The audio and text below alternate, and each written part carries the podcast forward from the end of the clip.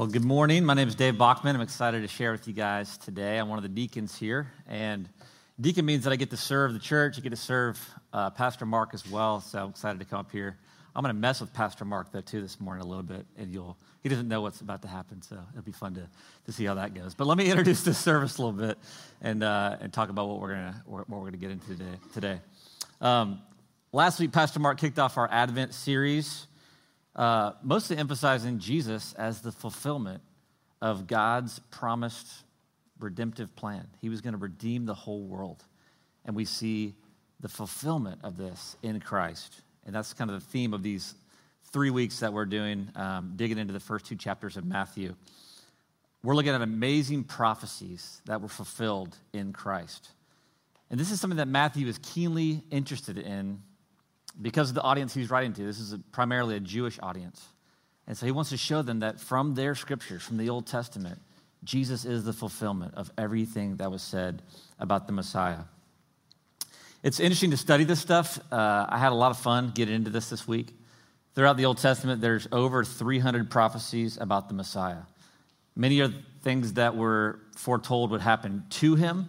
Uh, others would do to him. Others would would uh, other prophecies were things that he would do, and then other were prophecies that sort of seemingly didn't have anyone uh, directly impacting. They just sort of happened to Jesus, and you start to study these things, and it's fascinating. So consider, consider these few things. Consider for a minute the likelihood of a person predicting today the specific date of the appearance of some great future leader 530 years from now. What are the odds of that happening? That's exactly what Daniel did.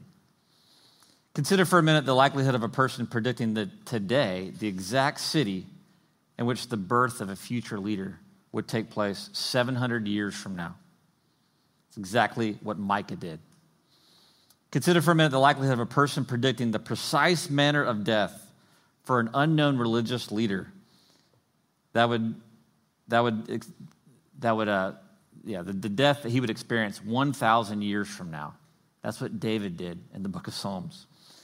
Every single prophecy in the Old Testament that relates to the promised Messiah is fulfilled in Jesus sometimes hundreds, and even you could even make, even make a case for thousands of years before they happen.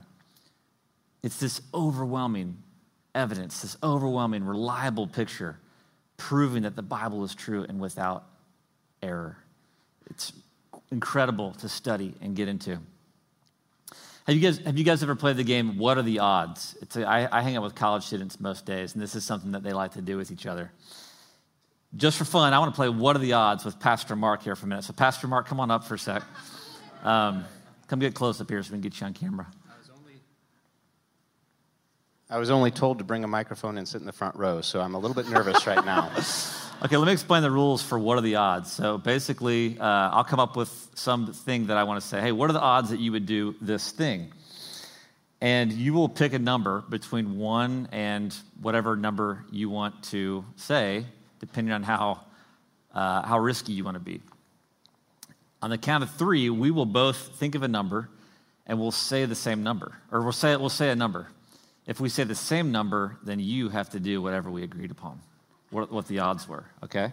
Is this a number one to 10,000? It could be, yeah, however risky you're feeling this morning, based on whatever the, uh, the thing is that I'll present here in a moment. Okay. Um, now, here's a little twist. If for some reason we, he picks a number and I pick a number and they add up to equal the total. In other words, 1 to 100. If, they, if he picked 49 and I picked 51, then I actually have to do what, what, what the thing was, okay? So this is, this is sort of the... the so sticking between 1 and a 100. No, no, no. You can, you can pick whatever, okay? So here we go. what are the odds, Mark, that you will rub your belly and heartily say, ho, ho, ho, in front of the whole church right now? What are the odds? Pick a number. It's actually what I was thinking, Dave. Two. You can't pick two because it's going to be. I can't pick two? I guess you could. Hang on. How does that you work? You said any number. Pick a number more than two. Those weren't the rules, Dave. You're throwing me off here. Okay. 5,680. Oh, okay. 5,680. All right. On the count of three, you'll think of a number and I'll think of a number, and we'll say it together, okay? Oh, so it's between 1 and 5,680 Yes, now? yes. Okay, I get, I'm getting how it works now. Okay, cool, Okay. cool. All right, here we go. One, two, three, five Four. thousand. All right, so you don't have to do that thing, okay? Uh, what are the odds? So to do one more here. What are the odds that you will sing "Mary Did You Know" at the top of your lungs right now in front of the whole church? Six. We'll go with 100. One hundred. Okay. Y'all give us a countdown. Give us a one, two, three countdown. One, two, three. 38. 25. Oh man, that would have been fun. All right, you you passed. You're good. You're good. You can just uh, uh, take that. Play that game on the way home. Think of something funny you can ask and, and play play what are the odds. The way it works, obviously, is that you know the the the odds of someone doing something that are easy. Let's see, how do I say this? The odds of someone doing something that is easy are higher, right? Someone will typically say, okay, that's not, that's not a big deal. I'll go one and two or one and 10. But the odds of someone doing something that is hard are lower. People usually tend to higher number. I'm not sure if we got that right in that little example there, but you get the point. One, one in 10 is, is a higher odds than, than one in 100. Well, a college professor attempted to determine the mathematical probability that Jesus was the Messiah. And he looked at all these prophecies. He wanted to determine what are the odds of someone fulfilling only eight of these major prophecies about the Messiah. And he had actually all these students in class. You can read this story on the internet. All these students that were in different groups and coming up with the different probabilities. How many people lived in Bethlehem between the time of Micah and the time of Christ? You know, will it be one in that number, whatever that total number might have been, and put all these numbers together. And what he, what, what they concluded was, as all these groups were working on this, was that it was one in the 10 to the 17th power that any one person could fulfill only eight of these prophecies. Again, a lot of these things Jesus has no control of, including his birth, where, you know, who his parents would be, what would happen. Those are only eight prophecies, right? What are the odds of somebody being able to fulfill all 300 plus of these prophecies? There's, there's literally a mathematical uh, proof for Christ that you can get into as you study this stuff. I love what uh, Isaiah records in, uh, about God in Isaiah 46, 9 through 11. For I am God and there is no other. I am God and there is none like me, declaring the end from the beginning and from ancient times, things not yet done, saying, My counsel, my counsel shall stand. I will accomplish all my purpose. Calling a bird of prey from the east, a man of my counsel from a far country. I have spoken and I will bring it to pass. I have purposed and I will do it. A simple question I want to present to you this morning is this How big is your God? How big is your God? How do you view him? How do you relate to him in light of how you view him? I want to view him as he actually is. As we jump into the passages this morning, you're immediately going to meet some interesting characters and know how they would answer the question.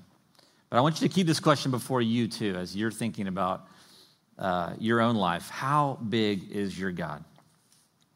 Let's jump in. This is a familiar story, Matthew 2, 1 through 12. We're just going to take it chunk by chunk. This is, uh, as you see here early on, um, a, a, a story that you've heard many times if you've celebrated Christmas. This is how it starts. Now, after Jesus was born in Bethlehem of Judea in the days of Herod the king, behold, wise men from the east came to Jerusalem, saying, Where is he who has been born king of the Jews? For we saw his star when it rose and have come to worship him. All right, we first meet the wise men from the east here. The Greek for wise men is simply this word magi. No one quite knows what, how to, how to uh, describe these guys. There's a lot of mystery about the magi. As we talk about it here during the service, I'm going to use the term magi because I think it really honors that there's a lot of lore about these guys. No one quite knows who they are. People have written songs about them, and, and we know these things, but we're going to study who these guys were a little bit and see what we can learn about them. All right, here's the first question Were these guys kings, right? What does the song say? We three kings, right? Well, that mostly comes from some of the early Christian fathers. There was a guy named Tertullian who may have connected the wise men, the magi, with some prophecies and Psalms and Isaiah about kings coming to bring gifts to the Messiah. It's more likely that they were sort of these learned men who studied stars and they knew some prophecies. We don't actually get any reference to them being, you know, truly being kings. Where were they from? Well, probably from Babylon, which was the center in the ancient world for the study of stars. Some say they may have come from Arabia. Because of the timing, that says that this, later on we'll see this, that the star rose in the east and they set at the birth of Christ and they set out to meet this new king. Because of the timing, the distance they had to travel upon first seeing the star, most think Babylon would have been where they started from. It's much further away than the area of Arabia. How many were there? The song says three. Why do people say three? Well, there's three gifts that will be mentioned later on, as you'll see. And there was probably even more than three gifts, to be honest. Three gifts doesn't necessarily mean that there were only three wise men that came. Back in those days, traveling was uh, quite dangerous, and the size of your group was a big deal. Uh, it, it, tended to make your group more safety or more safe, and, and there was safety in numbers. So it could have been a whole entourage of people that were coming uh, along with the Magi to see Jesus. We don't know. It was probably more than three. Uh, that comes from the idea of the gifts. Where did they come from? Or, sorry, when did they come? Other verses in this chapter indicate that they were not at the birth of Jesus, as many nativity scenes might portray. A lot, a lot of us are, have, have learned that, but uh, we still love to put uh, the wise men there along with the sheep and the cattle and whoever else was in the manger scene. But if we look at the we look at some of the narrative here, and, and we see in verses eight and nine, we'll see later there's, there's reference to Jesus as a child. When they come to Jesus, he's a child, which is a different Greek word than the word for infant. Later on, when we see Jesus, age 12, in the temple, sitting, he gets left at the temple actually uh, with the religious leaders. He's referred to with the same word, child. And so there's some, some indication there that he was a little bit older. He probably was under two, but, but not exactly an infant. We'll see later next week, too, in some of the passages that Levi gets into, some other, some other clues to the fact that he likely was not, uh, uh, the, the Magi were likely not there at the exact time of his birth. When did they come? Or sorry, I keep reading these words wrong. Why did they come? The text tells us they came to Jerusalem, the capital of the Jewish nation they were looking for the king of the Jews who had been recently born, which they knew about because of his star that rose or appeared in the east. Again, there's a lot of mystery around the idea of the Messiah having a star and the way it was sort of the star guided them to Jesus. Uh, when I think star, I think the sun. When I think the sun, I think you don't want to get near that. And how does that shine on one, only one thing? There's some mystery here about what all that means. But what's not mysterious is that they intended to worship this new king. They knew that a king, the king of the Jews had been born. They came a long way. They intended to worship him. Because of the prophecies about the timing of the coming Messiah made by Daniel when he was in Babylon, some wonder if the Magi were anticipating this new king and they'd sort of connected it something related to the stars. Well, we can speculate on all this stuff, but Matthew doesn't seem too concerned with bringing this to like precision clarity, right?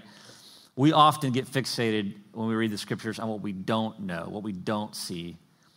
But I would, I would suggest that you know, when we do that, we can lose sight of what we know for sure. What do we know for sure here about these men? Here's the way I kind of phrase it Gentiles from a faraway place with very little to no biblical insight have been led by God miraculously to seek out and worship Jesus as king. Gentiles from a faraway place, not a lot of biblical knowledge, kind of grabbing at a couple things that they were seeing in the sky and maybe, maybe discerning from different books and stuff they had read and heard about. They're pulling all this together and, and they're led by God to worship this baby.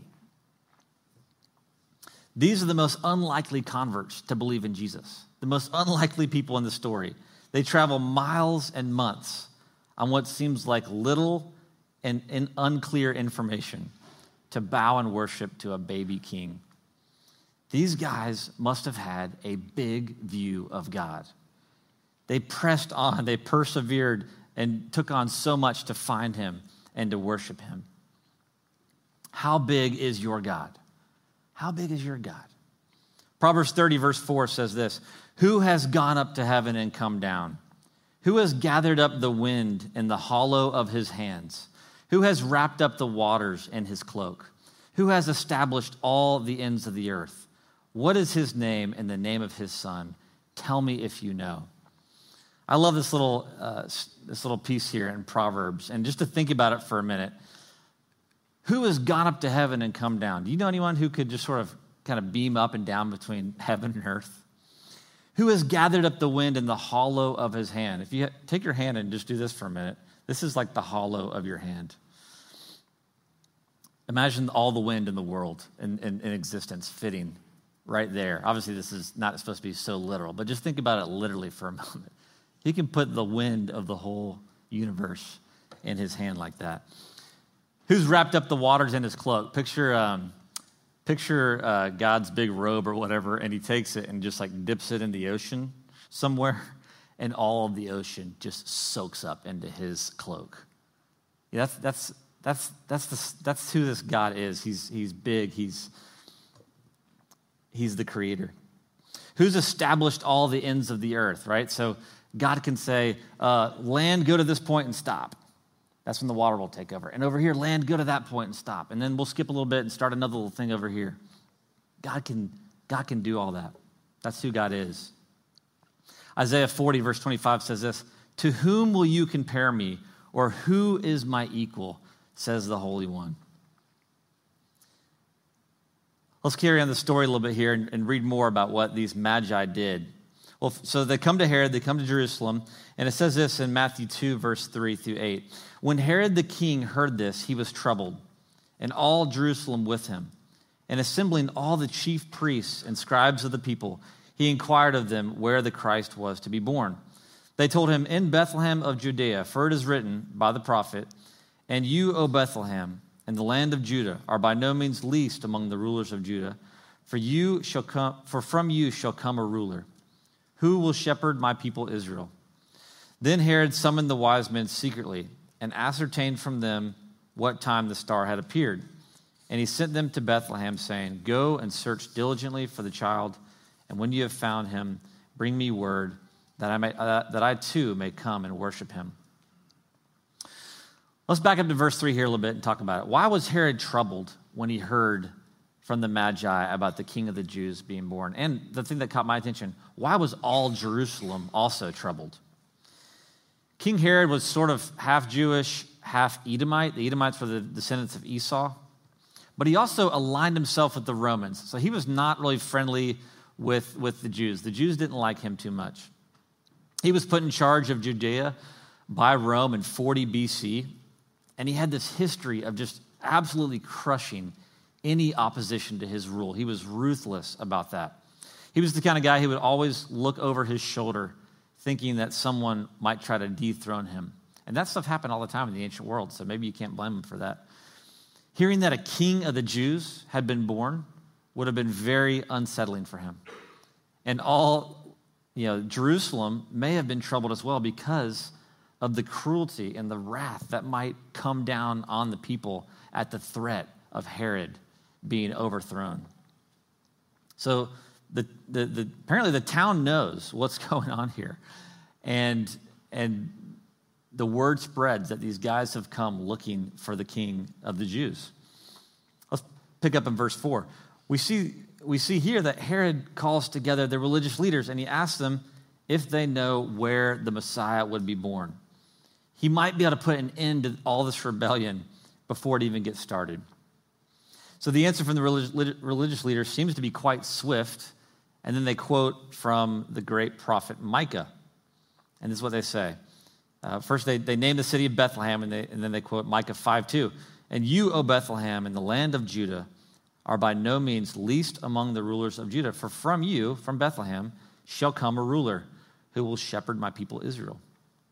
I said this earlier, but the prophecy from Micah here was quoted about 700 years before this very moment. That's amazing. These guys have been, had been waiting. These guys knew about, about this.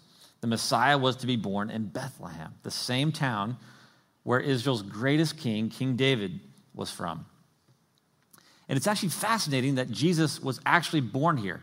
God pulled a lot of strings and to pull this thing together. He threaded the needle and, and in terms of timing because Mary and Joseph would not have been living in Nazareth and so uh, would not have been living in Bethlehem. They were actually in Nazareth preparing to have a baby there. So what happened? How did, how did, they, how did God get them to Bethlehem, to the place where they would, where it was prophesied that Jesus would be born? If you look over to Luke 2, you get more of the story. we don't have to turn there, but I'll just give you some of, some of, the, some of the pieces. Caesar declared a census in the world. He just wanted to count and register everyone in the world. You know, imagine, imagine someone saying that and how big of a job that would be. Everyone was required to go to their hometown. Joseph was from Bethlehem. He was of the lineage of King David. So he had to leave Nazareth and go to Bethlehem. That's a 100 mile journey. Imagine getting that uh, letter in the mail or something like that, that you and your wife are going to have to go 100 miles, you know, right around the time that she's due to have a baby to report back to this, uh, to this king that's far, far away that wants to know more about you know, the, the, the, data on, on, on the world. Well, they got there. The city was so overwhelmed with people that there was actually no rooms for, for them to stay in, no rooms to rent. So Mary gave birth in a manger. God moved the heart of the most powerful leader in the world to set Joseph and Mary in motion towards Bethlehem when they would probably have least, at the time when they probably have least preferred to go to their hometown, right? She's pregnant, it's uncomfortable, she's due here real soon, she's unmarried and with all your family and childhood friends around you, maybe ready to make their judgments about, about Mary. How big is your God?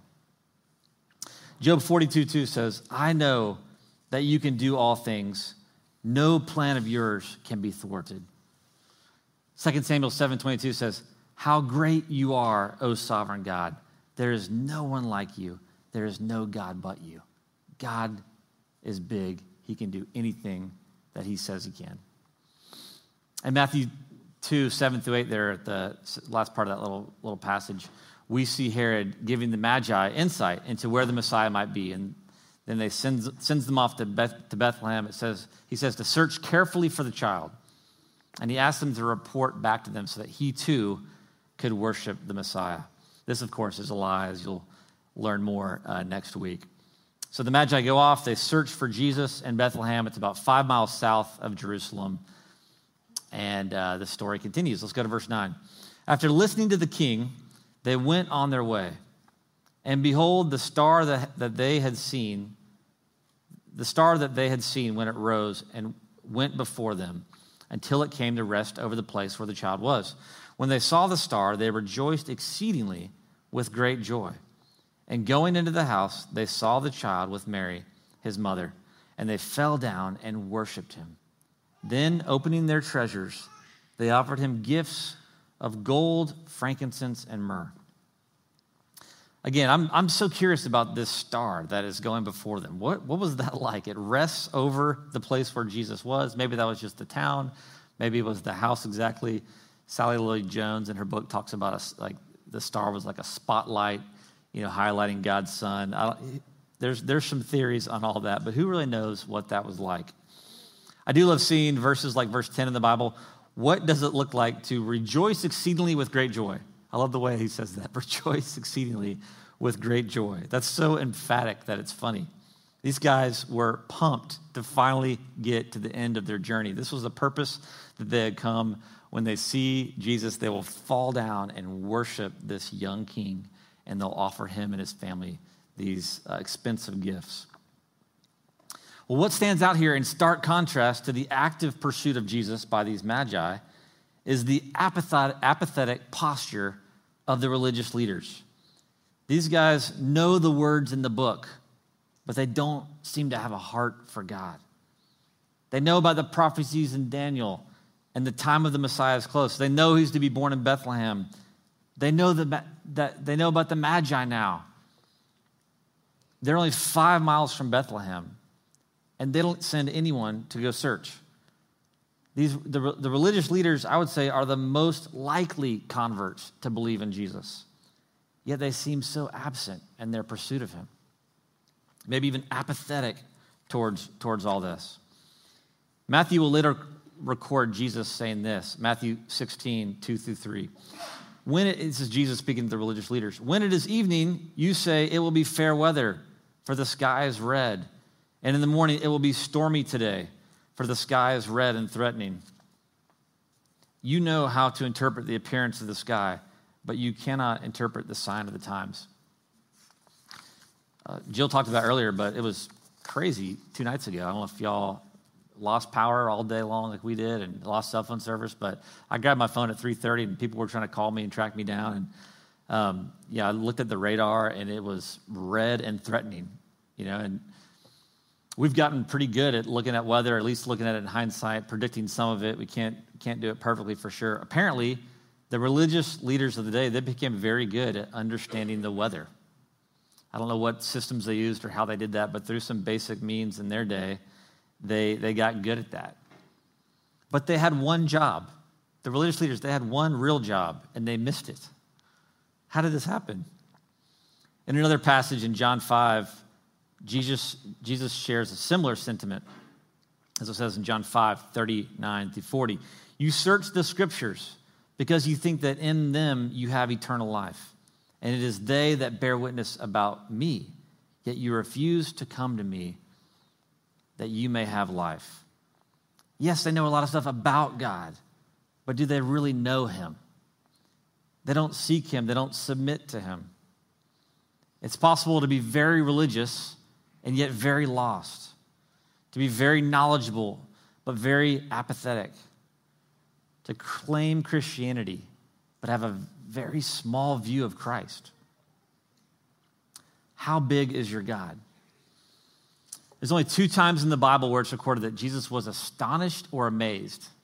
People all over the place are saying that Jesus is astonishing. They were astonished. They are amazed by the things that he does. But only two times is he actually expressing this sentiment. In Mark 6 6, Jesus is astonished at the lack of faith in his Jewish hometown of Nazareth. He says, and he was, it was, he was amazed at their lack of faith in Mark 6 6.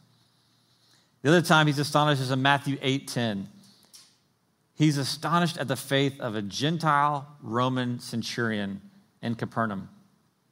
Matthew 8:10. When Jesus heard this, he was astonished and said to those following, I tell you, I have not anyone in Israel with such great faith. You can go back and read that story.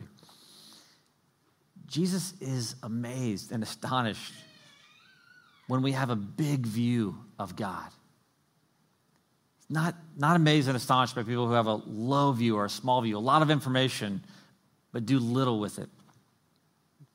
How big is your God? Our passage ends with the Magi doing what they always seem to do in this passage, which is remain sensitive to God leading them. Matthew 2:12 it says, "And being warned in a dream not to return to Herod, they departed to their own country by another way." So the Magi, they disobey a king's orders to serve the one true king. They had a big view of God, it influenced how they lived their life. How big is your God?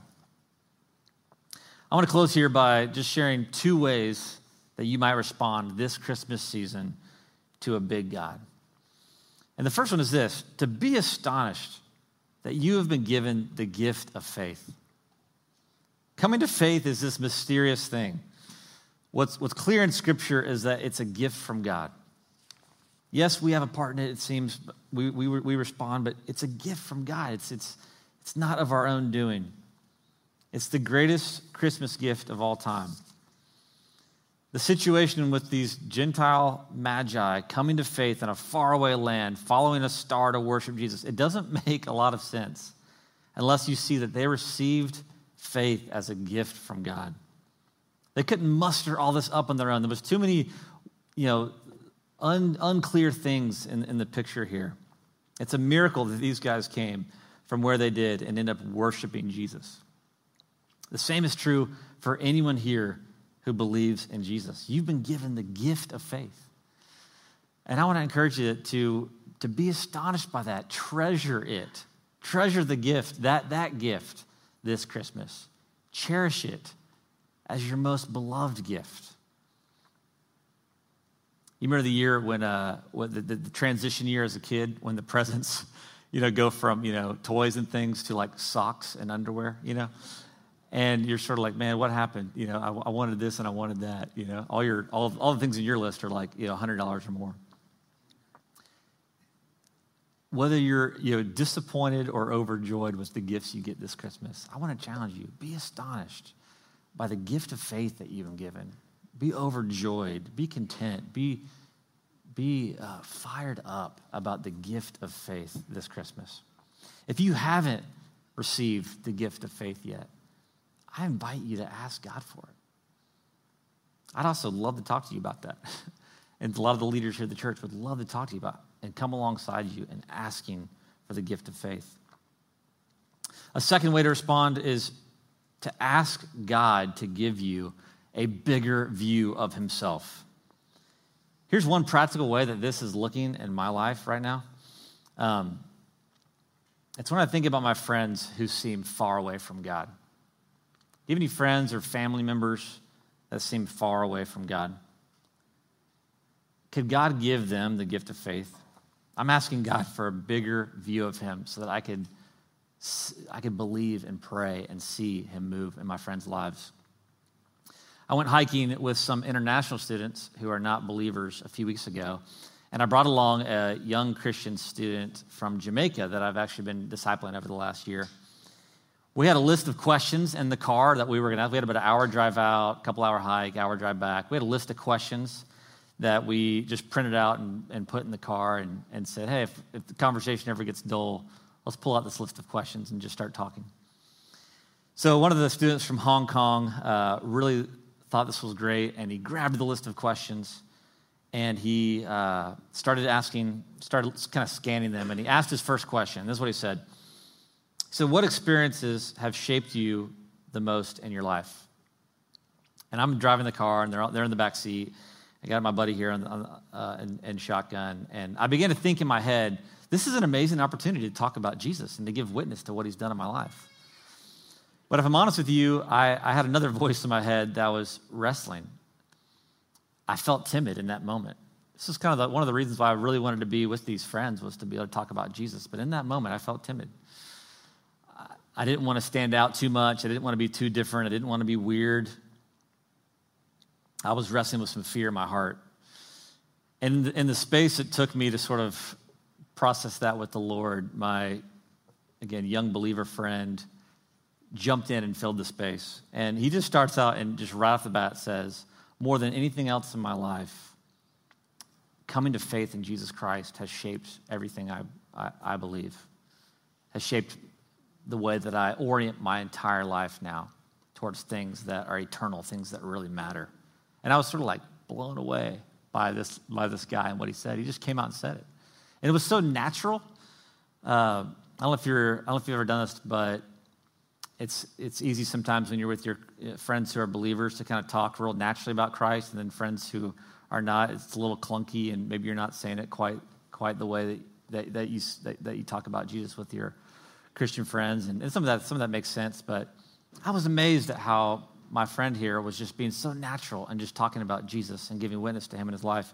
He, he went on to describe in detail various areas of his life that Jesus was changing. And these guys in the back seat were just like eating it up. They're like, wow, that's so interesting. Wow, I'm so curious about that. Tell me more. The student had surpassed the teacher in that, in, in, that, in that moment. I was blown away by all that. His courage inspired me to be bold. And actually, I was able to talk more openly about Jesus in my life throughout the day and even got to talk multiple times in, in different, different levels about who Christ is and how he's changed our lives. We came to find out that these students in the car, three of, three of, the, of the five had actually never heard the good news of Jesus before. It always surprises me a little bit. I don't know, maybe because I grew up in the South. It always still hits me when someone says, I, I don't even know what that word gospel means.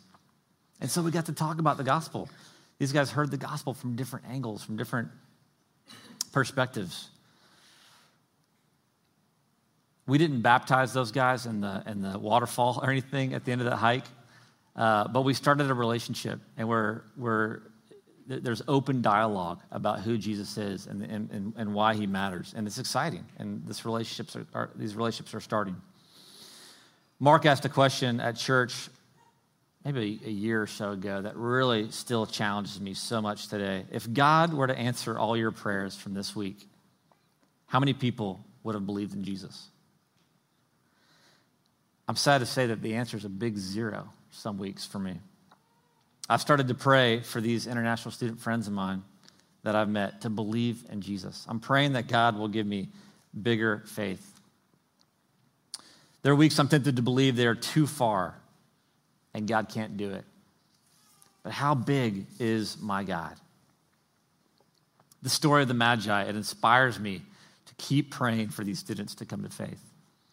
And for myself to see and to respond to God as He really is a very big God who can do whatever He says that He will do.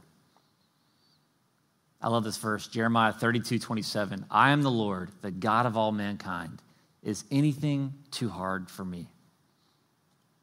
The answer is a resounding no. Let me pray for us. Father, you are a big God. We see it all over the Christmas story.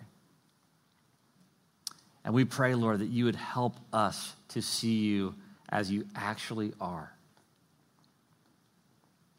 Help us to see you as you actually are. In Jesus' name, amen.